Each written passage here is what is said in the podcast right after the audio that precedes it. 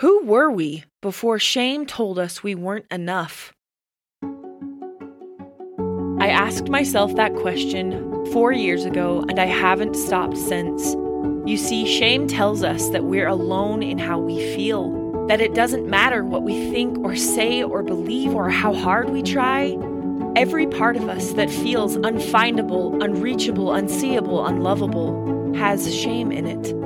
And I believe so fervently that there is power in speaking to that shame. So join me as we reclaim the space that shame has taken up.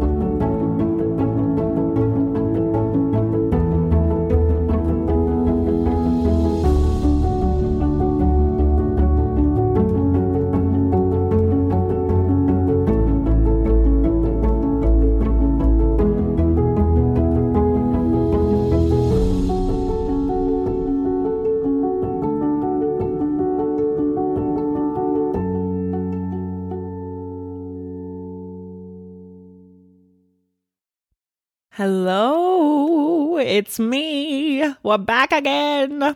So, when I was diagnosed with ADHD, I didn't realize until I started learning about ADHD and, and then, you know, getting diagnosed with it, that it's not a very typical, I'm actually, no, not typical. It's not a across the board experience for people to have songs stuck in their head. So, I existed for like, oh man, like 26 years of my life thinking, 27 years of my life thinking that the constant song I had stuck in my head, no matter what I did, or the constant chatter in my brain was very normal.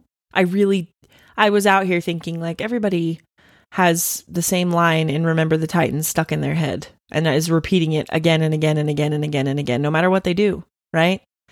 And today on this cloudy autumn day, the unfortunate song I have stuck in my head is I've got friends in low places where the whiskey drowns and the beer chases my blues away. And I will not be okay.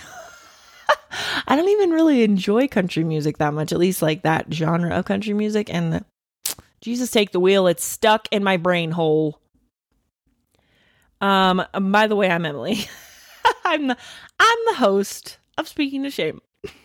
Are you so excited? I ate pasta salad before I recorded this, and I think that was a mistake. Mm, that's what I'm thinking. I also think that all the years I spent hating myself were a mistake. Do you remember setting New Year's resolutions? Maybe you're like, yeah, I did it last year. Hell sakes, Emily. I didn't set official New Year's resolutions very often. Uh, just wasn't really a practice we did in my family. I remember I spent New Year's with a friend one time, and her family set resolutions. And I remember writing them down on a, a like little notepad of paper.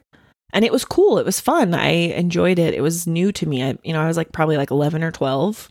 And I remember a few of the resolutions. Um, I think I set, you know, like five or six, not not a huge amount, but also not nothing. And I remember a couple were, you know, be more diligent in school. Have I said I was undiagnosed ADHD? Studying? Who is she? I don't know her. But um, you know, I had some some goals around like church and school. And then I remember very diligently writing um lose some weight and be active. And I just I was 11 or 12 years old and I wanted to change my body so bad. I know that it didn't just come from one place. And it wasn't just wanting to change my body. It was, you know, being quiet, being respectful, um, you know, not sharing your opinion unless it matches what the group thinks. Don't be too different, right? I saw this um, interview, Viola Davis. It was it was a Hot Ones interview. I don't know if you know what Hot Ones is. Uh, it's an incredible show on YouTube where celebrities and people are interviewed while eating progressively hotter hot sauces on chicken wings. And I watched Viola Davis's interview last night and what she said brought me to my knees. She said we we are born uniquely us, wholly and uniquely us, and then we come into this world and they want to change us.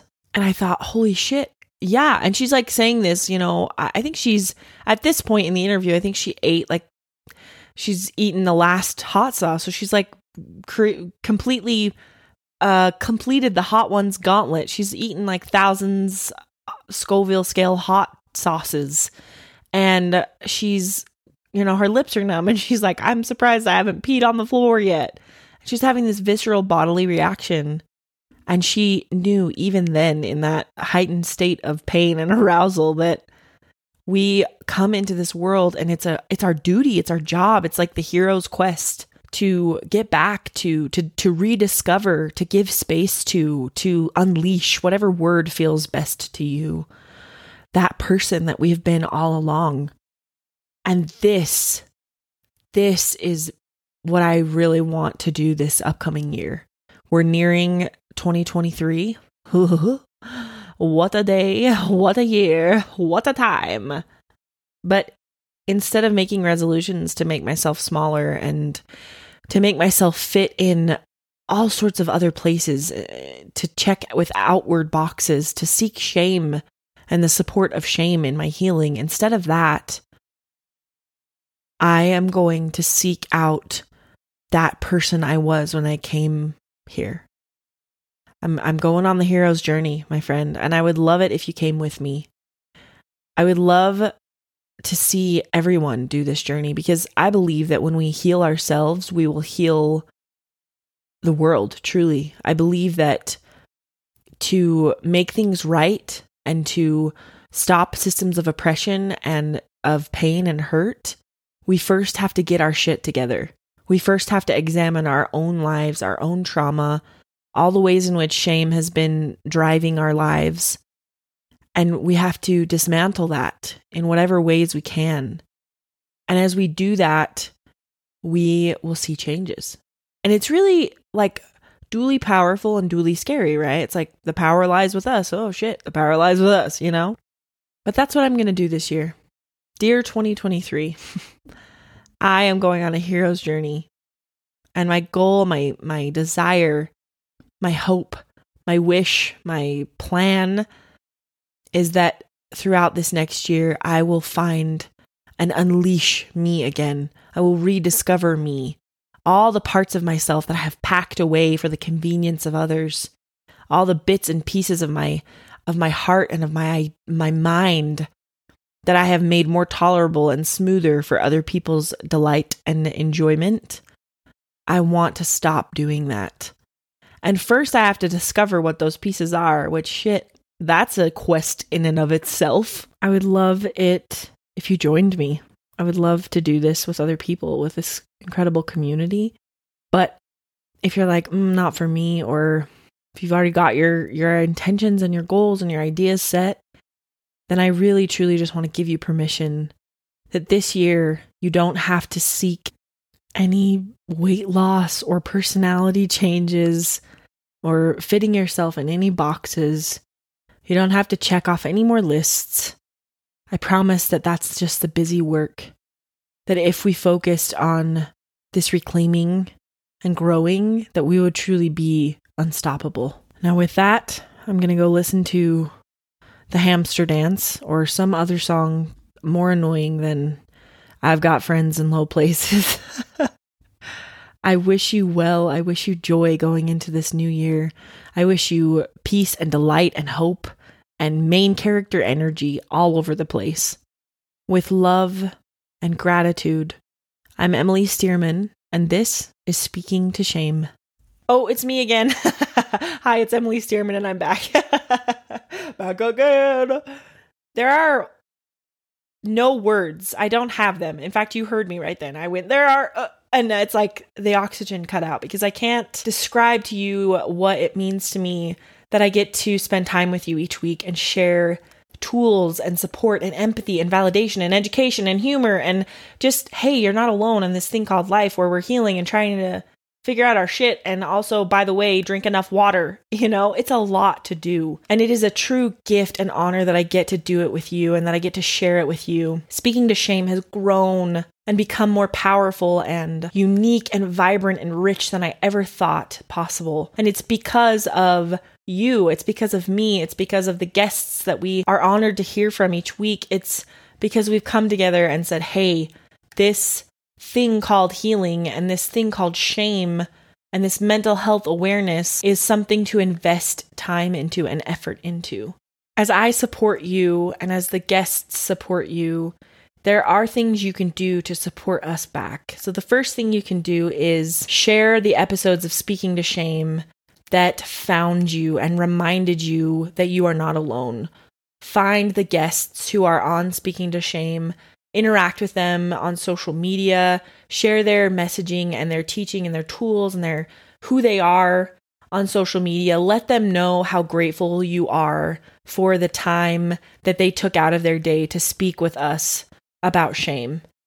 The next thing you can do is leave a review of Speaking to Shame on either Audible or Apple Podcasts. Reviews help so much. I can't accurately describe how meaningful it is to have reviews, to have feedback, because not only does it help other people know whether or not speaking to shame is for them, but it also helps me know what I can do to continue to support you and how I can make things better, more improved, stronger, cooler, better, faster, stronger.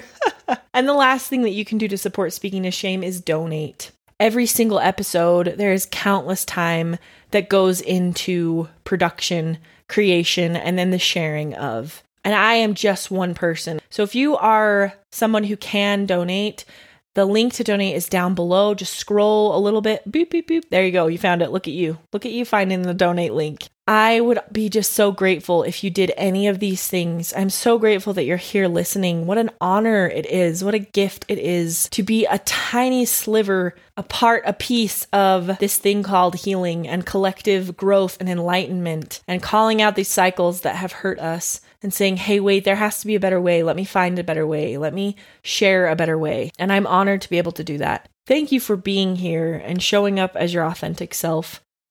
And thank you for including me in that. I'm Emily Stearman, and this is Speaking to Shame.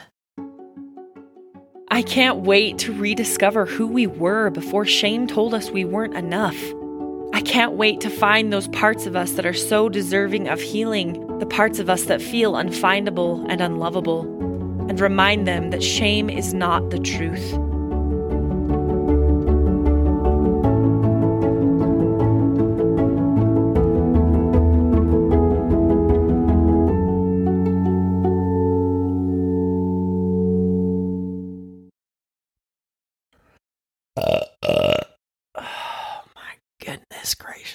Of fire. I don't even drink soda. That was just water. My body is rejecting water.